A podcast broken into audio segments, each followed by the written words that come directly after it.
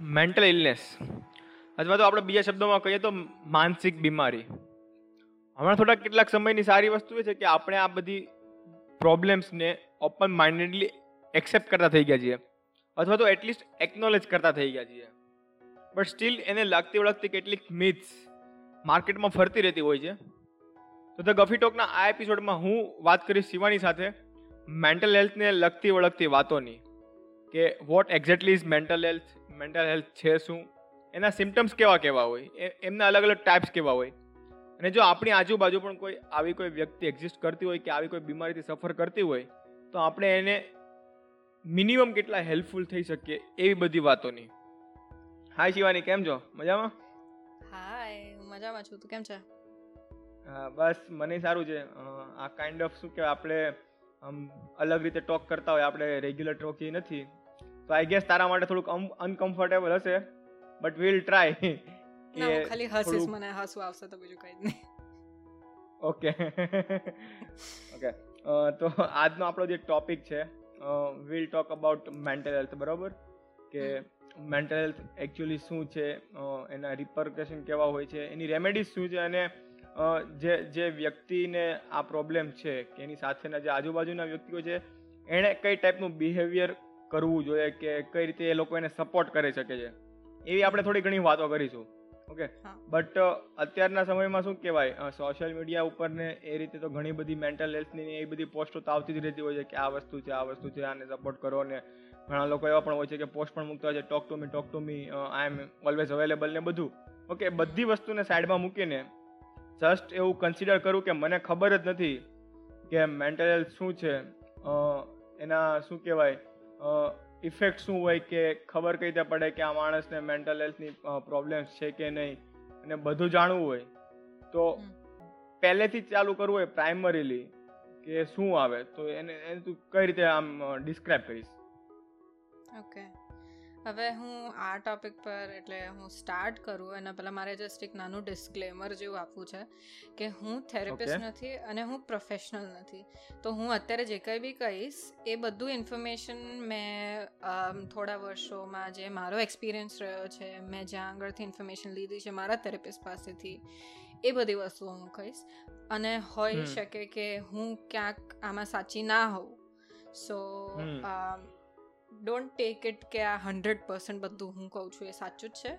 Just મને જેટલું ખબર છે હું કહું છું. મેન્ટલ મેન્ટલ હા. મેન્ટલ હેલ્થ એવો ટોપિક છે કે તમે વાત કરવાનું ચાલુ કરો તો તમે ઓપિનિયન્સ આપવાનું સ્ટાર્ટ કરી દો અને ત્યારે એ સાઇડ ટ્રેક થઈ જાય.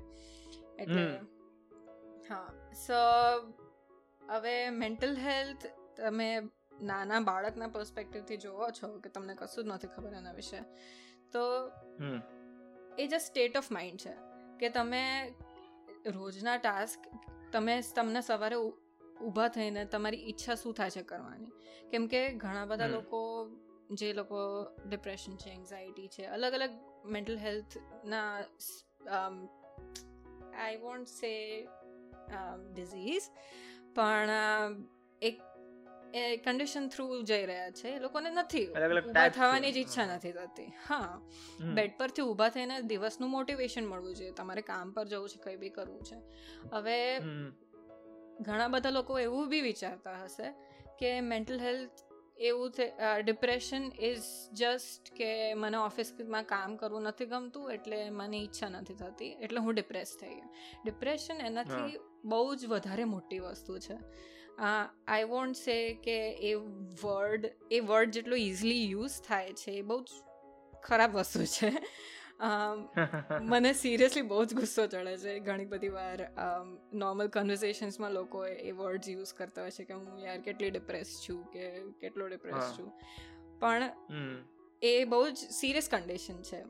અને એ કોઈ બી લેવલમાં હોય એ તમે એકદમ મોડરેટ છે કે સિવિયર છે. એ એટલું સિરિયસ છે. તો સોરી હું થોડીક સાઈડમાં જતી સાઈડ ટ્રેક થઈએ પણ mental health is a state of mind it's a state of mind કે તમે તમારું રોજનું તમારી ઇમોશનલ સ્ટેબિલિટી કયા લેવલ પર છે ને તમે શું ફીલ કરો છો? That is mental health okay તો મતલબ આજે લોકો બધા અલગ અલગ પ્રોબ્લેમ્સ છે તે નામ લીધા કે ડિપ્રેશન છે એન્ઝાયટી ને એ બધું છે બરોબર? મતલબ એ બધું ચાલુ થવાની મતલબ શરૂઆત ક્યાંથી પોસિબિલિટી શું શું છે? મતલબ ક્યાંથી ચાલુ થઈ શકે ને તે જે કીધું કે ઓફિસમાં તમને કામ કરવા જવાની ઈચ્છા ના થાય કે કે હું બહુ ડિપ્રેસ ફીલ કરું છું ને કે ઓકે એક પર્સપેક્ટિવ હોય પણ શકે ને ના પણ હોય શકે અલગ વસ્તુ છે. બટ બટ કાઇન્ડ ઓફ એની શરૂઆત તો ક્યાંકથી થતી હશે ને? કે કઈ કયા સર્કમસ્ટાન્સીસ આ બધું ચાલુ થઈ શકે? હવે ઘણા હવે મેન્ટલ હેલ્થના એ આખા પર્સપેક્ટિવ એ આખા ટોપિકની અંદર એટલા બધા કન્ડિશન્સ છે કે આપણે ઓબ્વિયસલી અત્યારે કવર ના કરી શકીએ. બટ દરેક કન્ડિશનનો સ્ટાર્ટિંગ પોઈન્ટ ડિફરન્ટ હોય છે.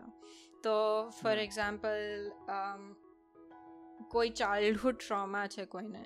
એ ચાઇલ્ડહુડ ટ્રોમા એક જણ માટે એ રિઝલ્ટ કરી શકે પીટીએસ એટલે પોસ્ટ ટ્રોમેટિક સ્ટ્રેસ ડિસઓર્ડર કોકના માટે ઇટ વુડ બી ડિપ્રેશન કોકના માટે ડિપ્રેશન પ્લસ એન્ઝાયટી તો એ સ્ટાર્ટિંગ પોઈન્ટ એક જણ માટે ચાઇલ્ડહુડ છે તો બીજા જણ માટે એક એવું રિલેશનશિપ છે જે ઇમોશનલી અબ્યુઝિવ છે કે ફિઝિકલી અબ્યુઝિવ છે.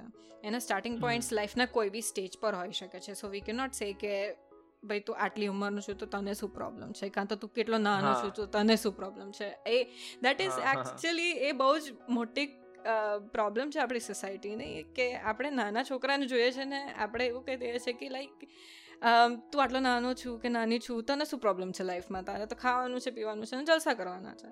બટ જેટલા બી રૂટ્સ છે એ તમે ચાઇલ્ડહુડમાં જ એ રૂટ્સ જમીનમાં નાખો છો.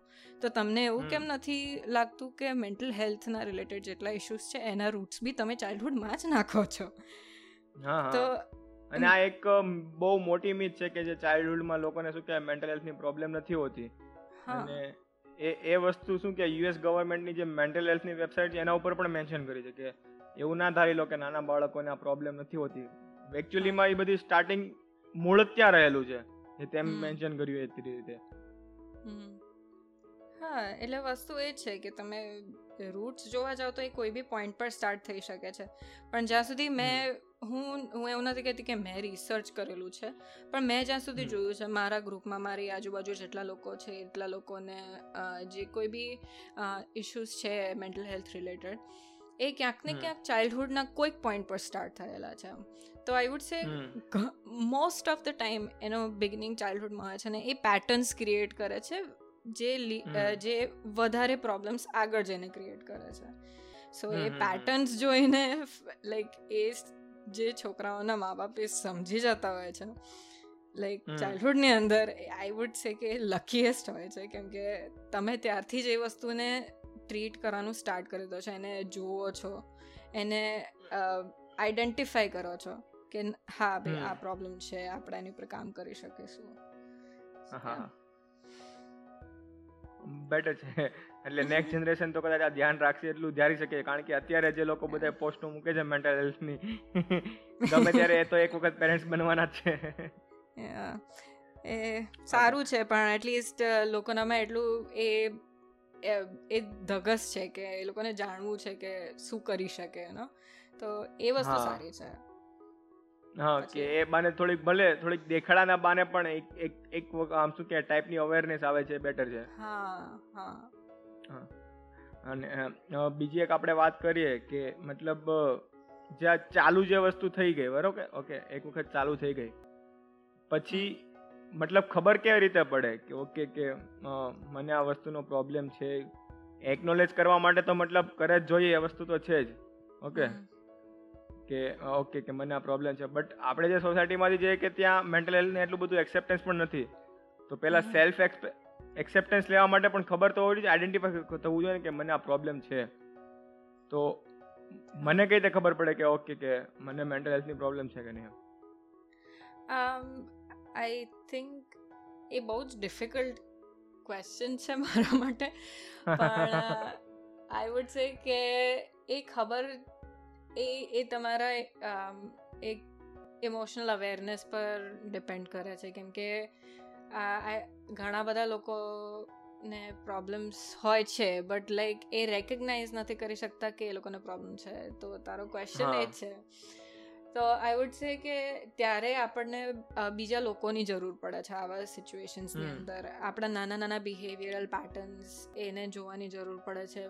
ધારો કે હવે કોઈ નાનું છોકરું છે દસ વર્ષનું છોકરું છે એને પોતાને નથી ખબર પડવાની કે એને મેન્ટલ હેલ્થ રિલેટેડ કોઈ ઇશ્યુઝ છે. પણ એની એના પેરેન્ટ્સ છે એના એની આજુબાજુ જેટલા લોકો છે એ લોકોને એ લોકો એના બિહેવિયરને જોઈ શકે છે.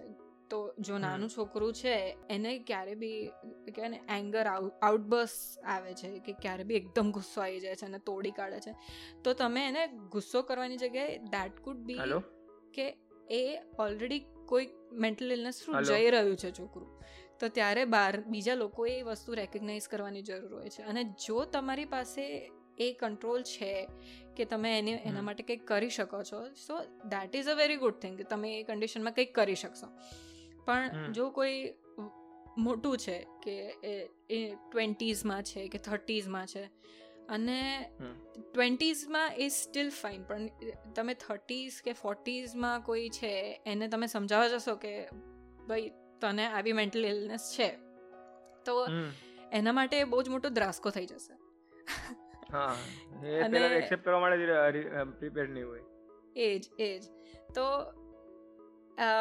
તમને જો એ બહારના લોકોને જોવાની જરૂર પડે છે ને પછી બીજી એક વસ્તુ એ કામ કરે કે તમે એને એવું ના કોઈને એવું ના કહેવા જાઓ કે ભાઈ તને મેન્ટલ ઇલનેસ છે. તમે ખાલી એને અવેર કરો કે this is what mental illnesses આની આ આ ટાઈપની ઇશ્યુઝ હોય છે આ વસ્તુઓથી એ ઇશ્યુઝ ક્રિએટ થતા હોય છે અને એના લીધે આવા બિહેવિયરલ ચેન્જીસ તો એ બધી એકચ્યુઅલી માણસને પોતાને ઇન્ફોર્મેશન ખબર હોય તો એ કદાચ કંઈક નોટિસ કરવાનું સ્ટાર્ટ કરી શકે. તો એ કહે ને કાન ઊંધો પકડવો પડે. એવું કામ થઈ જાય. પણ રીત અલગ અલગ છે અને ઘણી બધી વાર હેલ્પની જરૂર પડતી હોય. જ્યારે માણસ ના માંગતો હોય ત્યારે બી હેલ્પ કરવી પડે. એવું એવું થઈ જાય. એક પોઈન્ટ પર. હા, તો આજે તે વસ્તુ કીધી. બરોબર કે તમારે એને સ્પેસિફિકલી ઇન્ફોર્મેશન આપવી પડે કે આ રીતની ટાઈપ્સ શું કહેવાય પ્રોબ્લેમ્સ ને એવું બધું હોય છે. But what kind of information is that કે તમને આઈડિયા આવે કે તમારી સાથે અત્યારે આવું બિહેવિયર થાય છે કે તમને બીજા લોકો ઉપર આમ ટ્રસ્ટ ઇસ્યુઝ કે ડાઉટ ને એવું લાગવા મળે? આમ નેગેટિવ આઈડિયાઝ આવવા મળે કે બધા તમારા વિશે ખોટું વિચારે છે કે પછી ઓવર થિંકિંગ ને બધું થવા મળે? એવા કંઈક સ્પેસિફિક સિમ્ટમ્સ હશે ને આ વસ્તુના કે તમને આમ એટલીસ્ટ થોડોક આઈડિયા આવે કે નહીં, કે તમારી મેન્ટલ હેલ્થ સાથે કંઈક છેડા કે એવું કંઈક થઈ રહ્યું છે? હા એના સિમ્ટમ્સ તો બહુ જ બધા હોઈ શકે. ટ્રસ્ટ ઇશ્યુઝ જે તું બોલે છે એના અલગ અલગ લેવલ્સ હોય રાઈટ કોકને ખાલી એટલો ટ્રસ્ટ ઇશ્યુ હોય કે હા ભાઈ તું મને કીધા વગર ક્યાંય જઈશ નહીં. પણ કોકનો ટ્રસ્ટ ઇશ્યુ એવો હોય કે તું મારા વગર ક્યાંય ના જઈશ. તો હવે એક લેવલ સુધી બધાને હોય કેમ કે બધાને પોતાને પ્રોટેક્ટ કરવું છે એક રીતે. રાઈટ પોતાના રિલેશનશિપ્સ પ્રોટેક્ટ કરવું છે પોતાના લોકોને પ્રોટેક્ટ કરવા છે. પણ જ્યારે તું કહે છે કે મારા વગર ક્યાંય તું ના જઈશ તો હવે એનું ઓબ્વિયસલી ક્યાંકથી બિગિનિંગ હશે? ક્યાંક એ માણસનો ટ્રસ્ટ ઓલરેડી બ્રેક થયો છે પહેલાં કાં તો કોઈ કે એવી કોઈ ક્યાંક એવી કોઈક વસ્તુ થઈ છે એની સાથે જેના લીધે આ વસ્તુ થઈ છે. હવે એને હું કમ્પ્લીટલી મેન્ટલ ઇલનેસ ના કહી શકું. એને એ જસ્ટ એક એક પાર્ટ છે એનો. ઓબ્વિયસલી એને બી ટ્રીટ કરવું is very important because trust એવી વસ્તુ છે કે તમે એનાથી બહુ જ આગળ વધી શકો અને બહુ જ બહુ જ વસ્તુઓ કરી શકો. કેટલા મર્ડર્સ થતા હશે ટ્રસ્ટ ઇશ્યુઝના નામ નથી ખબર. પણ વસ્તુ એ છે કે એ ક્યાં સુધી તમને લઈ જાય છે એની ઉપર ડિપેન્ડ કરે છે. તો હા એ છે કે એના સિમ્ટમ્સ બહુ જ બધા હોઈ શકે અને પછી એ એ વસ્તુ પછી એક બ્લર લાઈન બી આવી જાય વચ્ચે કે માણસ પોતે કેવું છે અને એના સિમ્ટમ્સ શું છે. કેમ કે ઘણી બધી વાર કેરેક્ટરિસ્ટિક્સ જ એવા હોય કોકના કે તમે ડિફાઇન ના કરી શકો કે આમાંથી પ્રોબ્લેમ શું છે અને માણસ પોતે શું છે. નકર તે મારા માટે કોફી કેમ મંગાઈ એના જેવું થઈ જાય. એજ એજ ઓકે તો નેક્સ્ટ ઉપર આવીએ કે ઓકે ચલો કે આપણે આઈડેન્ટિફાઈ થઈ પણ ગયું ઓકે કે મને કે કોઈ વ્યક્તિને થર્ડ પર્સનને ક્યાંય કોઈ પ્રોબ્લેમ છે? તો તો પછી એના માટે રેમેડીઝ કે મતલબ મોસ્ટલી પ્રેફરેબલ વે એ જ છે કે શું કહેવાય? કે તમે કોઈ કન્સલ્ટ જે જે જે જે થેરાપિસ્ટ છે એમને તમે કન્સલ્ટ કરો રાઈટ બટ એમને કઈ રીતે એપ્રોચ કરવો? એમને કઈ રીતે શોધવા? કે આ એમનો કોઈ બેટર આઈડિયા કે બેટર વેસ્ટ તારી તને ખબર હોય? એની રેમેડીઝ માટે મતલબ એક વખત તમને આઈડિયાઝ આવી ગયો. તો મતલબ પછીનું નેક્સ્ટ સ્ટેપ કયું હોઈ શકે? થેરેપિસ્ટ શોધવા માટે કે પછી કોઈને ગાઈડ કરવા માટે થેરેપિસ્ટ જવા માટે? થેરેપિસ્ટ પાસે જવા માટે? હા મતલબ પહેલા બેટર વે એ છે કે કે થેરાપિસ્ટ શોધવા માટે. ઓકે થેરેપિસ્ટ શોધવાની હવે કોણ ક્યાંથી સાંભળે છે એની ઉપર ડિપેન્ડ કરે છે. કેમ કે ઇન્ડિયાની અંદર આખો સિનારીઓ અલગ છે. પણ મારા હિસાબથી લાઈક ઇન્ડિયામાં હજુ બી બહુ જ ડિફિકલ્ટ છે મને એવું ફીલ થાય છે. કેમ કે મારા ઘણા ફ્રેન્ડ્સ છે જે હજુ બી થેરેપિસ્ટને કાઉન્સલર શોધવાનો ટ્રાય કરતા હોય છે. પણ they end up with medicines instead of therapy જે નથી હેલ્પફુલ હોતું. તો એ મારા ફ્રેન્ડે કાલ ગઈકાલે જ મને સમજાયું. એ ડિફરન્સ કે સાયકોલોજિસ્ટ છે અને સાયકોથેરાપિસ્ટ છે એ લોકોનો ડિફરન્સ શું હોય છે? સો સાયકોલોજિસ્ટનું કામ એ હોય છે કે એ લોકોની પાસે એમબીબીએસ બીટીએસ હોય છે અને એ લોકો મેડિસિન્સ પ્રોવાઈડ કરી શકે. એ લોકોની પાસે થેરેપીનો એટલો બધો એટલી બધી ટ્રેનિંગ ના થઈ હોય જેટલી સાયકોથેરાપિસ્ટને થઈ હોય. તો જ્યારે તમે સાયકો સાયકોલોજિસ્ટ પાસે જાઓ છો ત્યારે તમે મેડિસિન પર વધારે ફોકસ કરીને છો. પણ જો તમારે થેરપી જોઈએ છે તો તમે સાયકોથેરાપિસ્ટને શોધો છો. તો એ વસ્તુ બહુ જ ઇમ્પોર્ટન્ટ છે કે જ્યારે તમે કોઈનું નામ શોધો છો ત્યારે જો એ સાયકો સાયકોલોજિસ્ટ છે કે સાયકોથેરાપિસ્ટ છે.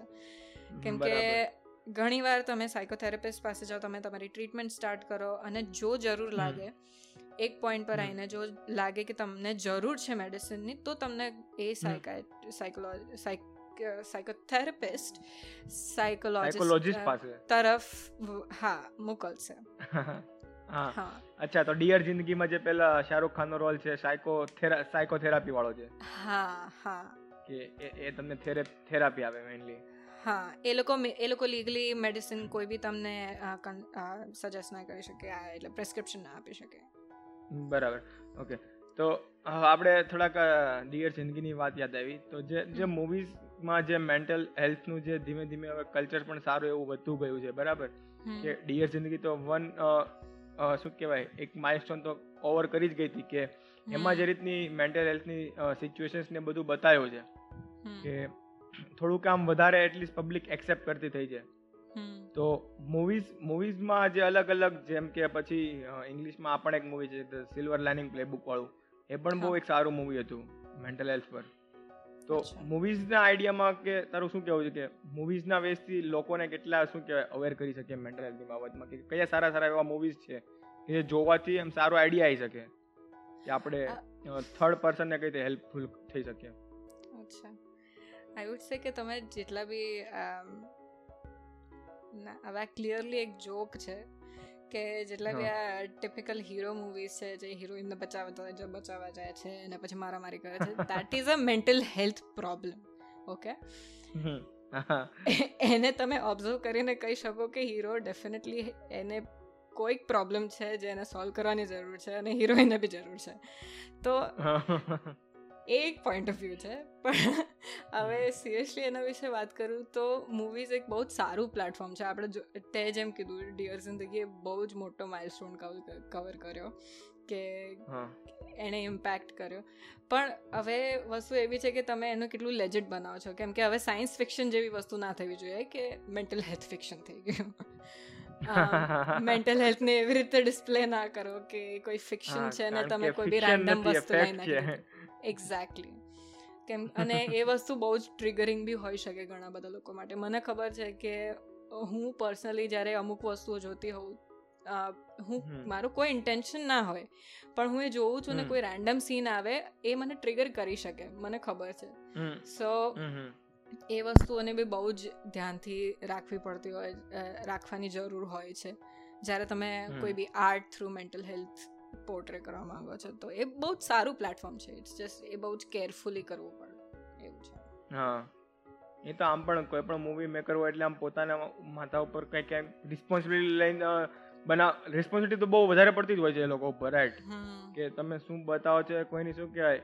એટ ધ મોમેન્ટ કોઈની ફિઝિકલ ઇમોશનલ રિલિજિયસલી કોઈ પણ પ્રકારની ફિલિંગ્સને હાર્મ ના પહોંચે તે લોકો બનાવવાનું હોય છે. એટલે બહુ બાઉન્ડેડ મેનરમાં એ લોકોએ બનાવવું પડતું હોય છે. એટલે રાઈટ ઓકે તો ચાલ ફિલ્મના ટોપિકને એટલું બધું ટચ ના કરીએ. અને એઝ અ પર્સનલ ઇન્ડિવિજ્યુઅલ્સ ઉપર આપણે ફોકસ કરીએ. તો અત્યારે એ મોમેન્ટ બહુ આવી ગઈ છે કે લોકો એકબીજાને શું કહેવાય હેલ્પ કરવા માટે તો રેડી જ છે. એવું તો કહે જ છે કે ઓકે કે તમે મને ક્યારેય પણ કોન્ટેક્ટ કરી શકો છો. બટ આ પહેલાં જેવું છે કે કોઈ માણસ આમ પાણીમાં ઓલા સ્ટ્રીમ ક્રોસિંગ કરતી વખતે આપણે ટ્રેકિંગમાં સ્ટ્રીમ ક્રોસિંગ કરતા હોઈએ ત્યારે પેલું કહે ને કે જરૂર હોય એ લોકોને હાથ આપો. પછી એવું ના હોય કે તમે એનો હાથ પકડવાની ના પડતું હોય તો પડે. આ એની જેવી વસ્તુ છે કે ક્યારેક કોને કેટલી હેલ્પ કરવી કે એને સામે એ કેમ આઈડિયા આવે અને કરવી તો કઈ ટાઈપની હેલ્પ કરવી કે કઈ રીતે આમ હેલ્પફુલ થઈ શકે કોઈ માણસ? અચ્છા ચલ તું કે મને કે તારો અપ્રોચ શું હોય? કોઈ તારું એવું બી ને કે દૂરનું કોઈક છે? બહુ જ સારું કોઈ ફ્રેન્ડ છે કોઈ મેન્ટલ એ કોઈ એવી સિચ્યુએશનમાં છે કે એ નથી બહાર આવી શકતું કે એ પ્રોબ્લેમમાં છે. તો તારો અપ્રોચ શું હશે કે તું એને કેવી રીતે હેલ્પ કરવાનો ટ્રાય કરીશ કે શું બોલીશ? જેનાથી એને બેટર ફીલ થાય? તું મારા માટે અઘરું કરે છે ના બીકોઝ ટોપિક એ જ છે રાઈટ કે જેને નથી ખબર એને કેવી રીતે આપણે ગાઈડ કરી શકીએ. તો હું એ જ કરું છું અત્યારે. ઓકે. ઓકે. તો પેલા મને ઓકે આઈડિયા આવશે કે કોઈ રીતે આ રીતે આમ પ્રોબ્લેમમાં છે બરાબર? એટલીસ્ટ હું એ પૂછીશ કે ઓકે કે તું કેમ છે? મજામાં છે? તો મતલબ જો સામેથી તો ડેફિનેટલી બહુ ઓછા લોકો હશે એવું કહેશે. ઓકે કે મને આ ટાઈપનો પ્રોબ્લેમ છે કે હું આવું ફેસ કરું છું બરાબર? તો એનો મતલબ એવું નથી કે તમે એને ડીક કર્યા કરો કે પોક કર્યા કરો કે ઓકે કે કેમ છે કેમ છે કેમ છે. એના બદલે કોઈ બીજી પણ વાતો કરીશું કે ઓકે કે હમણાં શું કર્યું કે કેવું ચાલે છે બીજું કઈ બુક વાંચી બીજું શું ગમતું કામ કરે છે કે એને કઈ જે હોબી મને ખબર છે કે ઓકે આને સ્કેચિંગની કેવી કંઈક હોબી પસંદ છે તો એના ઉપર કંઈક વાત કરીશ કે હમણાં કંઈ નવું ડ્રો કર્યું કે નહીં ને એવું બધું બસ. રેન્ડમ એમને વાતો કરતા રહીશું તો પણ ઘણી વખત એવું સાંભળ્યું છે કે એમને સારું લાગે કોઈ વ્યક્તિને આમ સારું લાગે કે નોર્મલ કોઈ સાથે વાત જ ના કરતા હોય ને ખાલી એમને કોઈ વાત કરવા માટે મળી જાય. Not about that specifically think but કોઈ રેન્ડમ વસ્તુ પર પણ એમ. હા. એ સારો અપ્રોચ છે. કેમ કે ઘણી બધી વાર કામ કરે છે એ કેમ કે ટાઈપનું ડિસ્ટ્રેક્શન ક્રિએટ કરે તો એ સારો અપ્રોચ છે જો તમે માણસને બહુ સારી રીતે ઓળખતા નથી ને એ એવું એક્સ કોઈ સામેવાળું એવું એક્સપેક્ટ બી નથી કરતું કે તું બધું જ સમજે રાઈટ હવે કોઈ એકદમ ક્લોઝ છે તારાથી અને એ સેમ સિચ્યુએશનમાં છે.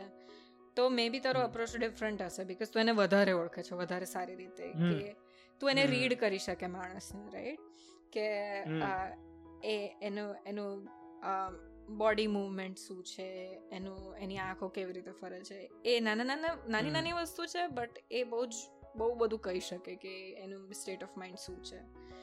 તો તે જે સોશિયલ મીડિયાની વાત કરી એમાં એવું છે કે મોસ્ટલી કોઈ કોઈને નથી ઓળખતું. આપણે બધા એકબીજાને ફોલો કરીએ છીએ ખાલી.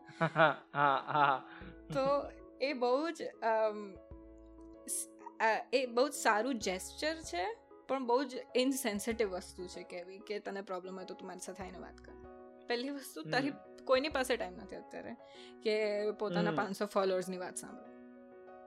રાઈટ કે જો પોતાને બી પ્રોબ્લેમ હશે તો કોઈ પોતાના પાંચસો ફોલોઅર્સમાંથી એક જણને ચૂઝ કરીને પ્રોબ્લેમ કહેવા નથી જવાનું. તો કારણ કે એને એને એને એને પાંચસો માંથી એક માણસ પાસેથી કેટલો રિસ્પોન્સ મળે એ પૂરા શું કહેવાય? એના ઉપર એક રિસ્પેક્ટ જ એવું બની જાય કે એક્સપેક્ટેશન લઈને મેસેજ કરતો એનો રિપ્લાય ના આવે તો પછી પેલું એક હોપ હોય ને કોઈ હોપ જ મરી જાય. હા એ જ એ જ એ જ તો એ એ જ કે જેસ્ચર સારું છે. પણ તમારે પછી બહુ જ બધી વસ્તુનું ધ્યાન રાખવું પડે છે કે જ્યારે તમે એવી કોઈ પોસ્ટ મૂકો છો તો તમે પોતે મેન્ટલી રેડી છો. તમારું સ્ટેટ ઓફ માઇન્ડ શું છે? કેમ કે મને ખબર છે કે જો હું એવા સ્ટેટ એવા કન્ડિશનમાં હઈશ કે મારી પાસે ઓલરેડી બહુ જ પ્રોબ્લેમ્સ છે અને હું ટ્રાય કરી રહી છું રોજનું રોજ કે હું બેટર ફીલ કરું અને મારી પાસે કોઈને કોઈ આવીને ચાર પાંચ દિવસ સુધી મને એના પ્રોબ્લેમ્સ કહેશે અને મારી પાસેથી કંઈ એક્સપેક્ટ કરશે તો I will try my best પણ હું એ એના એક્સપેક્ટેશન્સ મીટ નહીં કરી શકું એના એને પ્રોવાઈડ નહીં કરી શકું એને જે હેલ્પની જરૂર છે તો એ બહુ જ બહુ જ ઇમ્પોર્ટન્ટ વસ્તુ છે કન્સિડર કરવી કે તમે જો બિઝી છો તો તમે પ્લીઝ એવું ના કહેશો કે હું તારી વાત સાંભળીશ ને તને હેલ્પ કરીશ. બિકોઝ પ્રોબેબલી તમે બરાબર નથી એના માટે લાઈક એ રોલ માટે. અને બીજી વસ્તુ એ છે કે તમે થેરપિસ્ટ નથી. So friendship is not therapy તમે કોઈ કોઈને રડતા સાંભળો છો is not therapy it it can be helpful but that is not therapy so obviously એ બધા બી બહુ જ બધા પોસ્ટ જોયા છે. મેં ઇન્સ્ટાગ્રામ ફેસબુક કરું my god my best friend is my therapist and all that but no no don't do it તો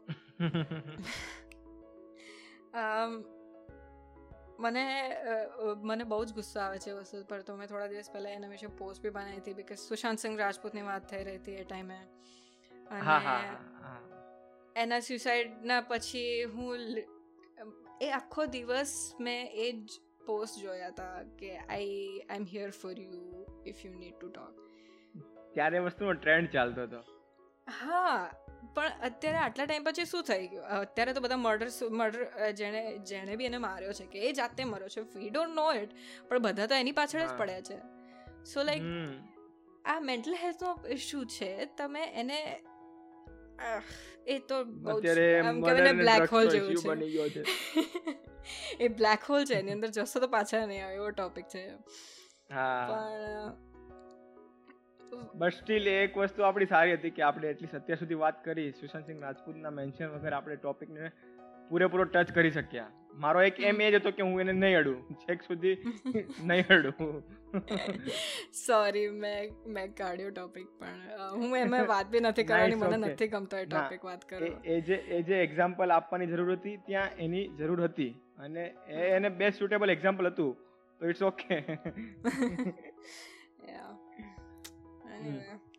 તો ઓકે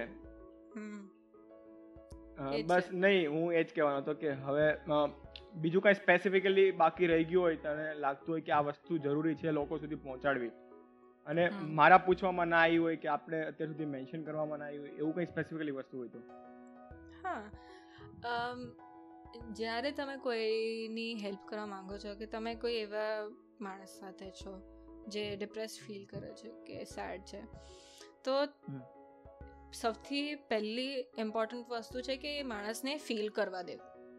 કેમ કે ઘણી બધી વાર એવું થાય કે એ આપણી પાસે આવે છે એ રડે છે અને આપણે એનાથી કમ્ફર્ટેબલ નથી. એટલે આપણે એને કીધા કરીએ છીએ કે યાર તું બંધ કર આટલું બધું ના રડ આટલું કોણ રડે? બટ એને રડવાની જરૂર છે એટલે એ રડે છે.